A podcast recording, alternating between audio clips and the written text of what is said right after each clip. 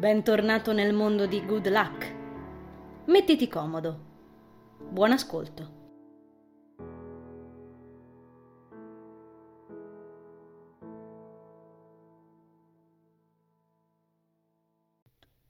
Giorno 20 maggio 2007.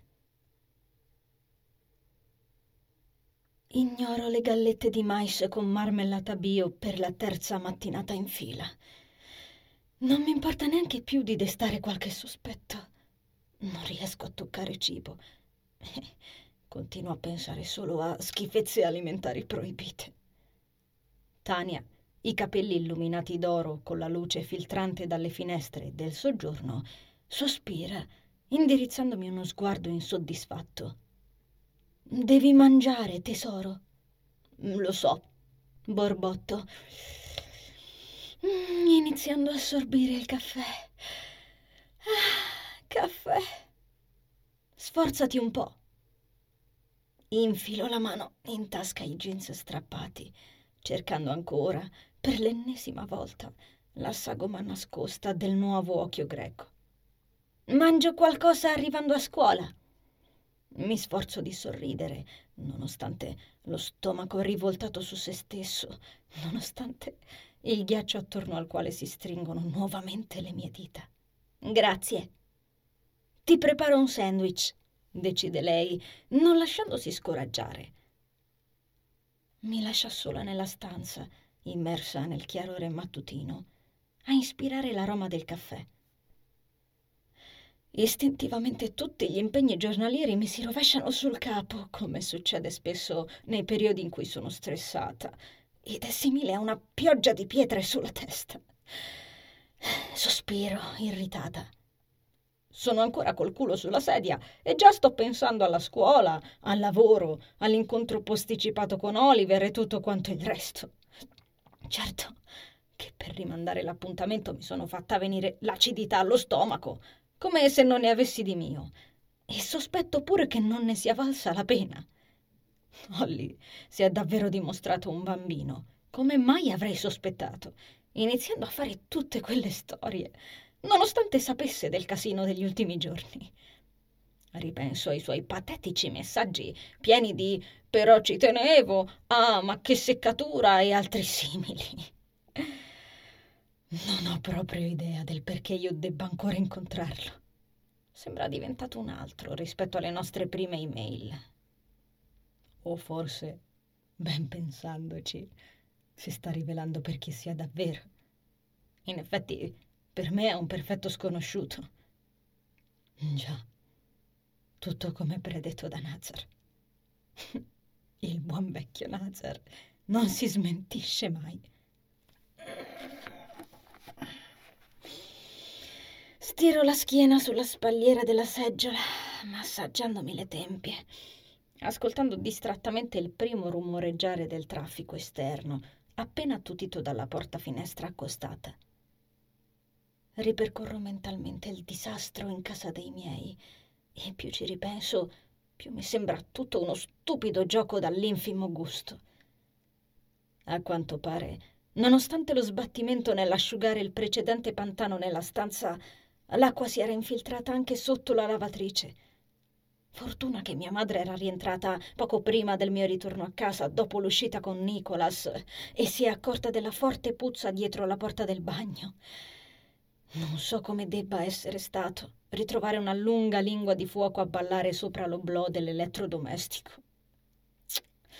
Se avessi saputo che una volta accesa sarebbe andata in cortocircuito e avrebbe preso fuoco dall'interno, mi sarei fatta gli affari miei. Ma è un discorso davvero stupido. Grazie al cazzo che l'avrei evitato. E pensandoci, non so come avrei personalmente reagito a quella scena.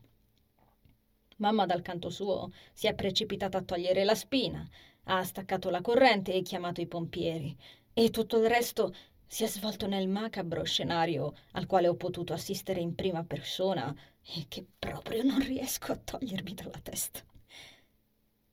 Le esplosioni che abbiamo sentito dall'esterno, provocate dalla lavatrice e dal vecchio strizzatore per bucato che mia madre teneva lì accanto, continuano a rimbombarmi nella testa, facendomi rabbrividire. E meno male che almeno quello non era attaccato alla presa. E ancora meglio che il fuoco non è riuscito a propagarsi fino alla cucina, dove teniamo la bombola del gas. Altrimenti... Cristo, lasciamo perdere. Non pensarci, Enf. In compenso il fumo ha divorato l'intera casa, anche se l'incendio si è per lo più consumato tra il bagno e l'inizio del corridoietto. Deglutisco, in preda a una vaga nausea, ripercorrendo mentalmente la scena. Poggio la tazza di caffè. Rimetterci piede insieme a mia madre dopo quanto successo mi ha fatto sentire come un alieno appena sbarcato su un altro pianeta. L'odore del fumo, della plastica e del chimico mi hanno immediatamente martoriato le narici, accompagnandomi tra le pareti nere. Ho ancora quell'odore nel naso. E poi il legno delle porte inscurito, le mattonelle nelle stanze allagate dagli idranti, imbrattate di cenere e detriti quasi il buio avesse deciso di spargere il proprio manto sulle superfici. Ogni piccolo spazio nei muri stava così minuziosamente offuscato di fumo. Le fotografie annerite o andate perdute, i materassi, i vestiti, il divano intrisi da quel dannatissimo odore. La vecchia casa per le bambole, in cima alla scarpiera, poco fuori dal bagno, era per metà collassata e con l'altra metà ancora intatta, così come me la ricordavo. Nell'insieme, quell'immagine mi è sembrata quasi un ritratto dell'appartamento in cui stavamo camminando. La carcassa della lavatrice mi ha fissato, annichilita. La sua bocca oscura e distorta, o almeno quanto ne restava, pendeva ancora là in mezzo, penzolando, appena trattenuta dal residuo folgorato di un cavo. Stava lì, carbonizzata e distrutta, a darmi il benvenuto nel bagno annientato. Ogni passo un mucchio informe e rumoroso di oggetti infranti, qualcosa che scricchiolava, qualcos'altro che si spezzava. Lo specchio in frantumi, le tendine bruciate, il doppio vetro della finestra fracassato. Qualsiasi traccia degli indumenti o dei canavacci che c'erano in bagno si era completamente volatilizzata, probabilmente incendiandosi e alimentando il disastro.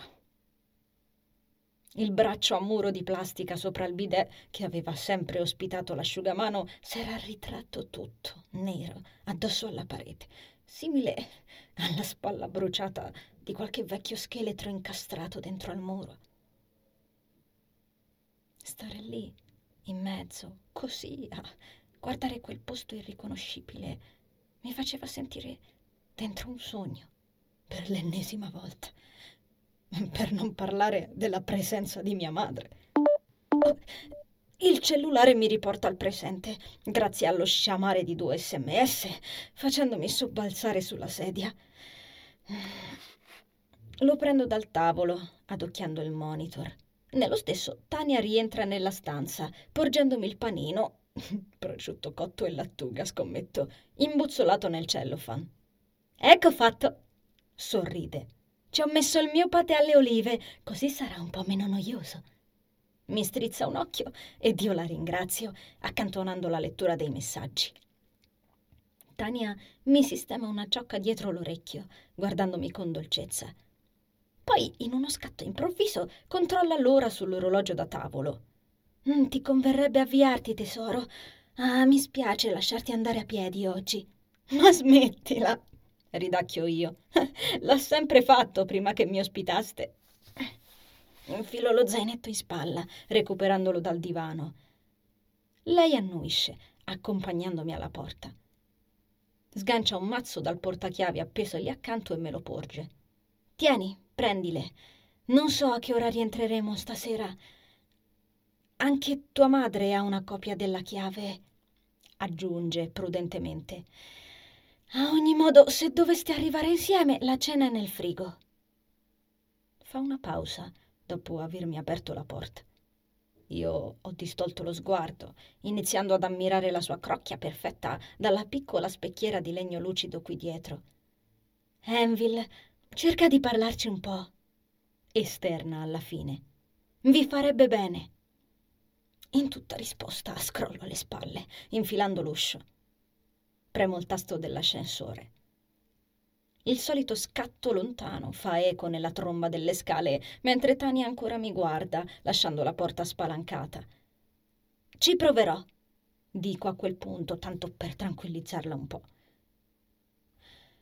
Quando mi chiudo nell'ascensore spingendo il bottone per il piano terra, uh, esala un secondo grosso sospirone, controllando il trucco allo specchio rincoglionendomi con il forte rumore del saliscendi traballante. Ho bisogno di un altro caffè. In questi giorni Samuel rientra sempre tardi e si alza davvero prestissimo, alternando la ristrutturazione dell'appartamento dei miei al suo lavoro abituale. Ci sta aiutando tanto, assieme a Gigi e al suo collega, che ci hanno ripristinato al più presto l'impianto idraulico e l'impianto elettrico, installando un salvavita. Sembra non ne fossimo forniti di salvavita e mi domando se sia così anche per qualche altro condomine. Il condominio ha strutture parecchio vecchie, ma la mancanza di salvavita non me l'aspettavo proprio. Io e mia madre ci stiamo dando dentro a pulire, abitualmente nel pomeriggio, ma c'è tanto lavoro da fare. Non dobbiamo solo ripulire tutto, buttare l'irreparabile e sgomberare il bagno per gli impianti idraulici sanitari e la lavatrice nuovi, ma Dovremmo anche andare in una lavanderia per salvare il salvabile dei nostri vestiti. Mi acchiappo i capelli a mano piena, tirandomeli indietro sulla testa in un gesto nervoso. Meno male che le Converse erano in camera e che gli anfibi ce li avevo addosso. Ciao ciao, pantofole. Non era destino che funzionasse tra noi. Oh, sento un altro sms vibrare nella tasca dei jeans. Estraggo il telefonino, lasciandomi in pace la chioma. È Lisa che mi dà il buongiorno e mi chiede come sto. Sorrido. I Laurenti sono meravigliosi. Hanno anche trovato spazio per mia madre, sistemandola nella seconda stanza degli ospiti. Bello possedere una casa così grande, immagino. L'ascensore mi porta a terra e mi concedo una pausa nell'atrio per leggere anche gli altri messaggi. Mi sembra di star facendo ogni cosa in salita in questi giorni, dagli impegni all'umore. Inspiro. Questo casino perché andavo di fretta. Perché volevo vedere Nicolas e non mi è proprio passato per la testa di controllare fosse asciutto sotto la lavatrice. Scrollo la testa, scacciando i miei sensi di colpa. Sempre così quando rimango sola, pippe mentali a go-go. Tania avrà da lavorare tramite webcam questa mattina, quindi non ha potuto scortarmi a scuola, mentre Lisa è andata via un paio d'ore prima dell'entrata perché aveva il turno alla reception dell'istituto e doveva avvantaggiarsi per mettere tutto in ordine e raccogliere le telefonate. In quanto a Daniel, stava dormendo dalla sua ragazza a Roma, mi pare, per quanto ne so, visto che oggi avevano lo stesso corso all'università. E quindi eccoci qua, sola soletta, mi sembra un'eternità che non vado a piedi. Entrambe le anteprime degli sms rimanenti mi scagliano il cuore nella laringe. Apro il primo. Buongiorno, solito posto a ricreazione? Faccina che ride. Sorrido. Nicholas. Pigio i tasti del Samsung, accordandomi per l'abituale incontro alle macchinette per snack. Il secondo è di mamma. Ciao, dormito bene? Ci vediamo a pranzo? Stiro le labbra. Sì. No. Alla fin fine sarei da sola. Lisa rimane a scuola fino al pomeriggio, uscirà verso le 18 e l'appuntamento con Piero lo abbiamo a cena. Rimango sospesa sulla piccola tastiera, oscillando nell'indecisione, oscillando come quello stupido blocco carbonizzato. Rispondo. Ok, ti chiamo. Invio ed esco dal portoncino, sfilando davanti all'immensa bacheca di sughero sulla quale sono affissi i turni di pulizia delle scale e il calendario di San Sempronio. Noto che qualcuno ha affisso il biglietto dell'evento che mi interessava, la fantomatica inaugurazione. Fino a ieri non c'era e con tutto quello che è successo me n'ero dimenticata. ormai non manca moltissimo. E manca ancora meno alla convocazione dei tuoi genitori, mi ricorda la mia coscienza. Già, forse dovrei proprio parlarci con mia madre. Solo che anche lei avrà da lavorare e considerata pure la ristrutturazione della casa in corso, non credo ci sarà il tempo per quel dannatissimo colloquio. Prendo le scalettine accanto al condominio dei Laurenti, proponendomi una scorciatoia. Sono parecchio lontana dall'alberghiero rispetto a casa mia, quindi mi conviene darmi una mossa, anche se mi sto muovendo in orario. Fingo di comporre un numero sul Samsung e poi lo accosto all'orecchio. Francis? Ciao, bello di casa! Senti, mi sto facendo due palle a camminare. Sono a pezzi, mi girano i coglioni e non ho mangiato una mazza per colazione perché ho l'apparato digerente tarato e l'ansia come seconda pelle. Perché non metti in moto il tuo bel macchinone e mi ci scarrozzi tu in quella scuola de me? Faccio una pausa, muovendomi a passo svelto nel vicoletto angusto in cui mi sono infilata, puzzolente di muffa e rumoreggiante già a quest'ora delle televisioni gracchianti dietro le imposte. Percepisco la sigla d'apertura di un TG. Come? E, e certo che devi portarmi da mangiare. Sicuro, se no non te lo dicevo. Però quello che voglio io, non la solita sbobba della dieta. Riprendo con la voce ballonzolante per la mia corsetta sui San Pietrini. Sbocco fuori dal vicolo, spaventando un gatto randagio. Si fionda via dalle scalette, sulle quali se ne stava appollaiato a pisolare. Beato lui. Corre in strada, mostrandomi il di dietro sculettante, poi si infila sotto un archetto e scompare. Ma fai tu, riprendo a parlare. Che ne so, cosa c'è nella giga dispensa oggi? Sì? Bignè alla crema, dici? Mm, non lo so. Cannoli? Boh, ci penso. Eh, la pizza a quest'ora è un po' presto. Mm-mm. Già. No, fratello, la lasagna è fuori luogo. Sbuffo. Concedendomi una pausa davanti al bar rifugio, dove sono arrivata in tutta fretta. Mi fa fatica a respirare. Senti, sei troppo indeciso, eh? Prenditi le ferie. Anzi, no, non te le prendere, che non è periodo. Invece prepara un tiramisù formato 36 persone, con le fragole sopra. Un paio di tizie, impergolate sopra gli sgabbelli colorati esterni, si girano a squadrarmi con il volto stralunato. Ok, diamoci un taglio. Mi prendo un caffè, bello. Ciao. Richiudo lo slide con un bel rumore soddisfacente. Lo infilo nella tasca e spingo la porta del bar, ignorando le occhiate. Pessima idea. È pieno come un uovo. Ma io ho fame. Voglio altra caffeina e ho fame. E soprattutto ho fame. E voglio altro caffè.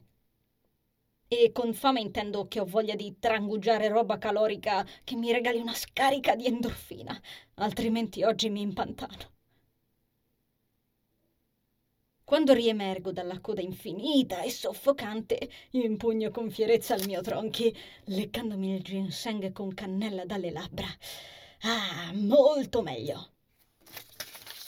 Scartando il tronchi, riprendo la marcia, avvicinandomi al parco comunale.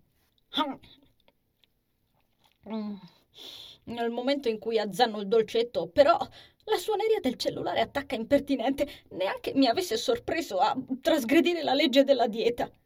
Che tempismo pessimo! Sibilo tra i denti, sfilandomelo di tasca. Leggere il nome in anteprima sullo schermetto mi fa subito cambiare idea. Nick! Sgrano gli occhi, inchiodando all'attraversamento pedonale prima del parco, mentre gruppi di giganti cacciaroni mi sorpassano e guadagnano il marciapiede a fianco con della musica orribile sparata a palla dai cellulari. E com'è che mi sta chiamando? Oh, che bello, che bello! Premo il verde. Envil. Ehi, ciao! rispondo, declutendo in tutta fretta. Come mai all'improvviso il groppone che sentivo si sta sciogliendo e sta scivolando verso quel tombino laggiù? Le immagini dell'ultimo appuntamento con Nicholas guizzano tra i miei ricordi tutte insieme, facendomi sentire accaldatissima. Ma dove sei? Sei in ritardo. Lo sento esclamare e forse percepisco una punta di agitazione. Aggrotto le sopracciglia. In ritardo per il caffè alle macchinette e per il bacio del mattino io. Non sia mai. Stacco il Samsung dall'orecchio e osservo l'ora. Oh santi Dio, le 8 e 27! Ma, ma come cavolo, come cavolo è possibile che siano già le 8.27? Vacca porca, alle 8.30 i cancelli si chiudono. Ecco, lo vedi cosa succede a lasciarmi andare ai nervi? Al diavolo! Ho perso un sacco di tempo dentro quel bar, così imparo a cercare di sbollirmi un po', ingozzandomi come una foca grassa, fanculo. Riporto il cielo all'orecchio e metto il turbo. Cazzo, cazzo, cazzo, cazzo, sono troppo distante. La campana è già suonata da una vita e se io oggi mi faccio chiudere fuori scuola con la carissima professoressa Nori alla prima ora, quella mi spella con le forbicine per unghie, mi spenna e imbottisce tutti i cuscini di casa sua. Sto per arrivare! esclamo affannata senza crederci troppo. Purtroppo questa mattina sono a piedi. Ah, avresti potuto dirmelo, ti passavo a prendere, scema. Corri. Sto facendo quello che posso. Inveisco, sgommando sulle Converse e facendo a slalom tra gli alunni rimanenti, che probabilmente hanno in mente di entrare in seconda ora e se la prendono comoda. Io non posso entrare in seconda ora con la Nori in prima. Sarebbe firmarmi la condanna a morte e prenotarmi il fornetto al cimitero. È fuori discussione. Sventrandomi i polmoni e piegando la testa in avanti per essere più aerodinamica, sfreccio come una saetta lungo il marciapiede del parco, ritrovandomi in pochi minuti di rimpetto alla lunga, tragica salitona dell'alberghiero. Ingoio a vuoto, ansimando, guardandola timorosamente. Ci starebbe bene una scrittona gigantesca e luminosa qua di fianco, no? Con scritto, non so, ultimo round? Boss fight? Prendo la rincorsa, mi do lo slancio e mi sparo su. Enville. Nick pronuncia il mio nome in modo dolce e rabbrividisco. Sì? Comunque, buongiorno. Sorrido. Anche a te. Ti vedo. Eh? Quando incespico vicino ai bidoni della spazzatura, arrivando in cima dopo un'eternità, lo scorgo fuori dall'edificio. Sventola la mano e mi sorride. L'altra sostiene il telefono sull'orecchio. Ma è cretino! Vuole forse farsi uccidere. Perché sei ancora fuori? Il tuo prof ti ammazzerà! gli urlo riagganciando il telefono. Preferivo aspettarti! esclama. Arrossisco incredula e noto troppo tardi un sacco della pattumiera buttato per terra, probabilmente per la mancanza di spazio nei bidoni. Inciampo e mi sbilancio. Vedo che lui spalanca la bocca, occhi sgranati, e dopo due secondi mi fracasso per terra. Sento qualcosa frantumarsi sotto la felpa e spero non siano le mie ossa. Ah, oh, cazzo! Mm, ho così tanto dolore alla fronte che non saprei distinguerne altri. Percepisco gli inconfondibili passi di Nicolas avvicinarsi a me.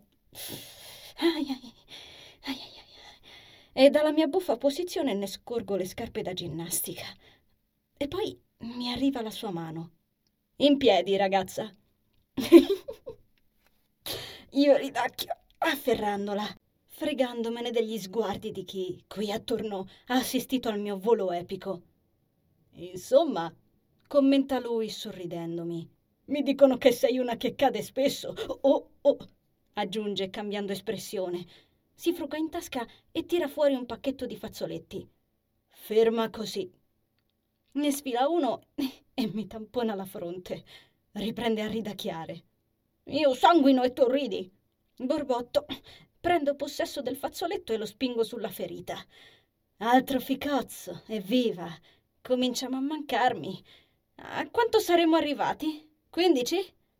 Nicolas scuote la testa e poi mi stampa un bacio sulle labbra. Sempre a fare casino stai, mi canzona.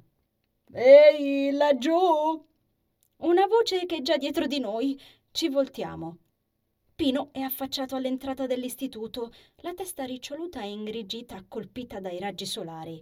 Io devo chiudere i cancelli tra meno di un secondo, ma se volete darvi qualche altro bacetto aspetto, eh. Fermo, non lo fare! Lo imploro esasperata, accorrendo agli scalini, mentre lui finge di sbatterci fuori. Sto per precipitarmi dentro l'istituto, mano nella mano di Nick, ma lui mi tira il braccio esclamando Guarda! Indica l'asfalto. Un brivido mi trapassa come un ago da parte a parte quanto si è frantumato sotto la felpa, caduto per terra, senza che me ne accorgessi. È il mio vecchio Nokia. Oh, dovevo averlo lasciato in questa felpa da qualche tempo. Mi ero dimenticata di lui. Non l'ho più acceso da quando uso il Samsung. Mi sbrigo a raccattarne i pezzi. La batteria è partita. La memory card pure. Il coperchietto ha fatto un volo olimpionico da fare invidia al mio. Eh, come ciliegina sulla torta mi accorgo che la mascherina che proteggeva lo schermo, già usurata, ha finito con lo spaccarsi. Il coperchio retrostante è scheggiato, non si aggancia più. Ma no! gemo lamentosamente. Dai, andiamo. Ripongo nuovamente i resti del mio povero compagno nella tasca della felpa e corro per gli scalini della scuola. La prossima volta chiudo e butto via la chiave. Ci strilla Pino, ormai dall'altro capo del corridoio. Lisa, attaccata al ricevitore della reception, mi indirizza uno sguardo interrogativo, continuando a parlare al telefono. In tutta risposta stiro le labbra, facendole un saluto con la mano e continuando a correre.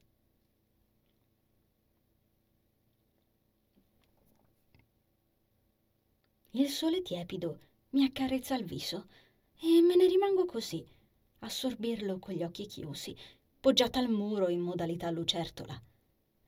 Finalmente, dopo diversi giorni di sforzi, lo studio massacrante con la mia amica sta dando i suoi frutti. Nelle ultime tre verifiche sono andata abbastanza bene, non ancora sufficientemente da ristabilizzare del tutto la mia media dei voti, ma ci sto arrivando. In più, ammirare l'espressione concitata della Diablo mentre le ripetevo per filo e per segno tutto il capitolo sulla conservazione alimentare non ha avuto prezzo. Eh, certo, poi la maledetta ha incominciato con le malefiche domande per argomento, sovrastimando la mia preparazione, eh? ma come si dice, dalle esperienze bisogna conservare soprattutto i bei ricordi o perlomeno mentre si cerca di rilassarsi al sole, a smaltire le prime due ore di lezione.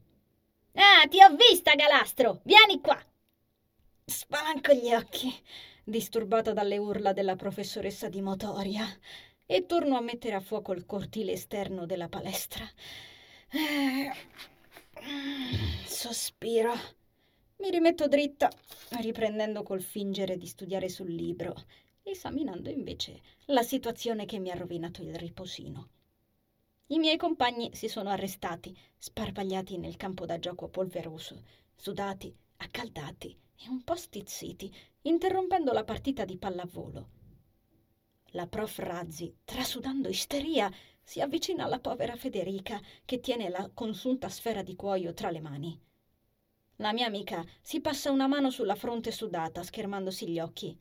Che ho fatto, professore? domanda, crucciandosi. Siediti! esclama quella, incazzata come una biscia. Intanto Teo mi si avvicina, comparendo dall'interno, probabilmente nascosto fino a poco fa nella saletta per ping pong. La sua grande sagoma getta un'ombra sull'erba, in silenzio. Federica sbuffa, sorbendosi immediatamente una strillataccia per quella sua reazione. Poi, strusciando i piedi, si avvicina al muretto del campo e si siede. La Razzi le fa sollevare una gamba. Sta succedendo ancora, eh? Commenta tranquillamente Teo rosicchiando qualcosa alle mie spalle. Annuisco. La prof, con uno strattone deciso, aggrappa la Skechers di Fede e gliela strappa via dal piede, scoprendo un calzino a disegnetti indefiniti giallo da far male agli occhi. Successivamente la scaglia dall'altra parte del campo con energia. Seguiamo il disegno tracciato nell'aria dalla scarpa, nel completo silenzio circostante, fino alla sua caduta sul terriccio bruno. Una nuvoletta rossa si solleva al seguito, facendo tossire Maurizio, un nostro compagno bassino, che aveva schivato la calzatura come fosse una palla infuocata. Ora valla a prendere e allacciatela stretta questa volta, insieme all'altra se non vuoi che lanci anche quella, strilla la Razzi. I miei compagni mormorano timidamente, mentre Federica, grattandosi la nuca, si alza sconfitta, raggiungendo la Skechers dopo una lunghissima camminata fiacca sotto il sole, con una calzatura di meno. Si inzaccherà tutto il calzino fluo, l'aria di chi vorrebbe azzannare la giugulare di qualcuno, quella della prof probabilmente. Se non vi stringete bene quelle stringhe maledette, vi fate male quando fate lezione. Ve lo dico ogni volta. Stringete le stringhe. Abbaia la Razzi facendo saettare i chilometrici ricci opachi, mentre Maurizio allunga la scarpa alla povera compagna un po' esasperata. Dopodiché, con tutta la forza possibile, la prof soffia nel fischietta. Ai, rilanciando il gioco. Lo lascia poi ricadere sul collo, dove lo tiene sempre appeso in un fare alquanto minaccioso, e ritorna al banchetto sistemato esternamente alla porta d'ingresso per la palestra, sedendosi bruscamente. Riprende a scribacchiare le schede tecniche, ignorando della grossa l'andamento rinvigorito della partita. Come farà ad accorgersi di una scarpa allentata senza filarsi minimamente l'andamento della giocata? Te lo sei mai chiesto? Teo mi si siede pesantemente accanto, ruminando croccantelle al pollo, sparpagliate in bricioline tra la sua barbetta.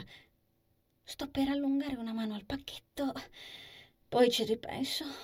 Devo darmi una calmata. Rimetto le mani nella tasca della felpa, cercando di ignorare l'odore e cercando di convincere il mio cervello che sono pienamente, profondamente interessata ai punti combattuti dal resto della classe, fissando le piroette del pallone. Poi scuoto le spalle. Gli insegnanti stanno su un altro pianeta, dico, rilassando la schiena sul muretto e allungando le converse nell'erba. Ah, puoi dirlo forte. Proprio non lo capisce che quella tuta sembra un pigiama. Teo addita la professoressa, accomodata in un completo grigio marcato puma. Scoppio a ridere. Finita la partita e la lezione di motoria, incrociamo Chris appena uscito dagli spogliatoi, tutto gasato, con la chioma raccolta e il berretto ribaltato, ci saltella attorno, ancora umido di sudore e puzzolente per la partita, vantandosi a mitraglietta per la vittoria della propria squadra.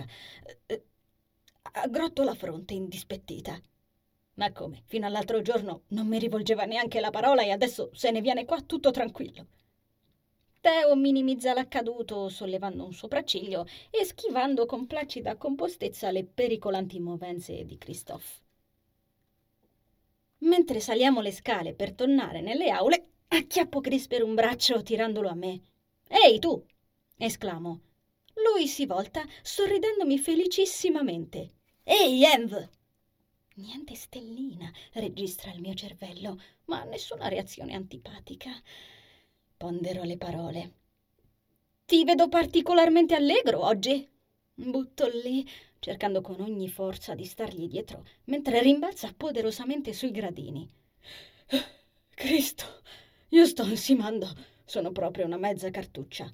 Insomma, intendo rispetto agli ultimi tempi, mi affretto ad aggiungere. Lui mi squadra rimettendo dritto il berretto, sembrando riflettere qualche istante con gli occhi giganti incantati nel vuoto e l'espressione imbambolata. Poi si illumina. Ah, hai ragione. Inclino la testa, planando al piano superiore. Ehm, quindi um, stai meglio? Chris allaccia il giacchetto della tuta alla vita, celando per un istante i propri occhi con la visiera verde. Dopodiché mi regala nuovamente il suo sguardo da cartone animato. Puoi scommetterci, sai la novità? esclama come nulla fosse, come se in tutto questo tempo non mi avesse tenuto il muso senza una ragione apparente. Camminiamo fianco a fianco in corridoio nel mucchio della nostra classe e mi lascio raccontare del progetto che è riuscito a realizzare dopo svariati anni di allenamento e fatiche. Sembra sia riuscito a diventare la guida di un gruppetto itinerante appassionato di escursioni in mountain bike. Mi spiega di essere entrato a far parte di questa associazione organizzatrice che una volta al mese organizza eventi del genere.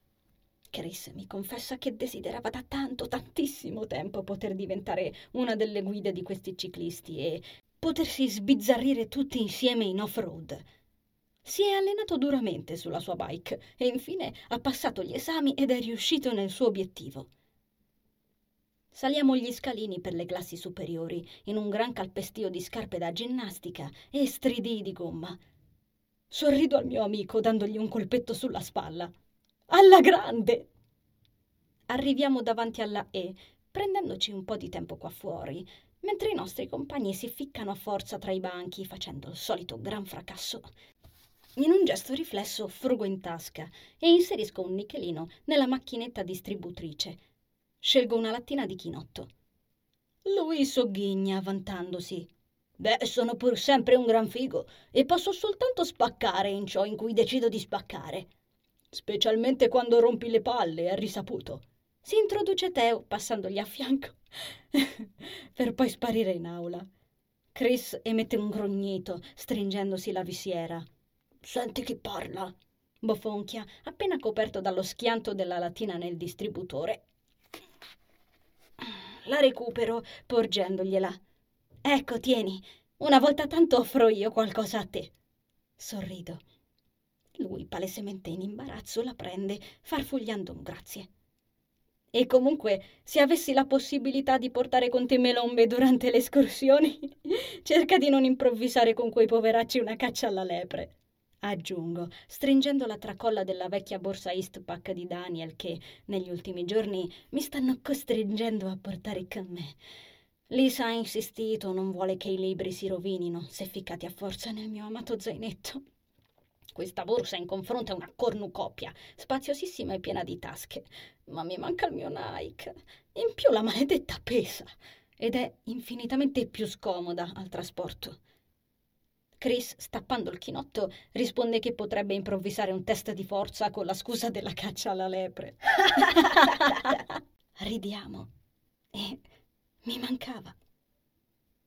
Come sta andando a casa dei tuoi? Me ne ha parlato Teo. Dice poi, prendendomi in contropiede. Pian piano, Rispondo un attimo prima di notare il prof di ricevimento spuntare dal corridoio antistante, barcollando verso di noi sulle sue gambe lunghissime, con passo slanciato. Ci infiliamo in aula. Sedendoci ai nostri posti, immersi nella confusione, Christophe fa: Sai, sono una spada a imbiancare. Se ti servisse quando ripitturate. Si volta verso di me, come non succedeva da parecchio, inclinandosi sulla seggiola. Grazie. Accidenti, sei davvero multitasking. C'è qualcosa che non sai fare. Ridacchio, buttando la borsa macigno all'angolo del mio banco. Lui abbassa nuovamente gli occhi, conservando un'ombra di sorriso. Qualcosa c'è. Eh? Seduti ragazzi, su che ci togliamo subito questa verifica! Esclama Mister Lampione, abbassando il capo per entrare in classe. È un tipo smilzo e infinitamente alto, eppure viene a scuola con una smart. Non so quante volte debba risvoltarsi le ginocchia per poterci entrare. Sembra impossibile, ma in fondo si è già detto che i professori sono di un altro pianeta. La classe si dispone rumorosamente ai banchi e Chris torna a girarsi mostrandomi la schiena. Mentre il prof fruga nella valigetta, presumo cercando le schede con le domande, è bello una volta tanto sentirsi preparati al compito in classe. Un candido biglietto dall'inchiostro sbavato mi plana davanti agli occhi.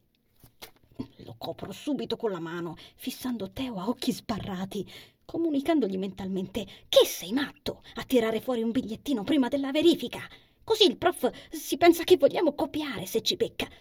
Lui mi fa cenno di leggere e non rompere le palle. Spiego il bigliettino e leggo gli hai proprio spezzato il cuore al nostro rincoglionito preferito. Mm, stringo le labbra, confusa. Scrivacchio, perché? Allungo la risposta a Teo. Lui aggiunge una riga super veloce. Me la passa. Sei proprio una polla. Non hai capito cos'è l'unica cosa che Chris non riesce a fare?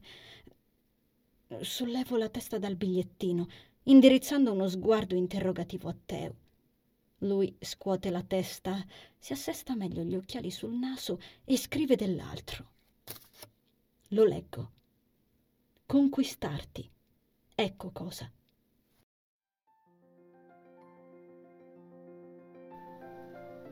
Caro viaggiatore, grazie per aver ascoltato l'episodio. Il viaggio riparte la prossima settimana e potrai intraprenderlo ogni venerdì con l'uscita del nuovo capitolo. Seguimi sulla mia pagina Instagram Sheila Rosati Parole su Vita per rimanere sempre aggiornato sui contenuti.